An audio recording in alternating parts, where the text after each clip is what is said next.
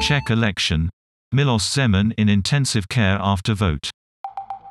Milos Zeman is in intensive care the day after a surprise opposition win in parliamentary elections.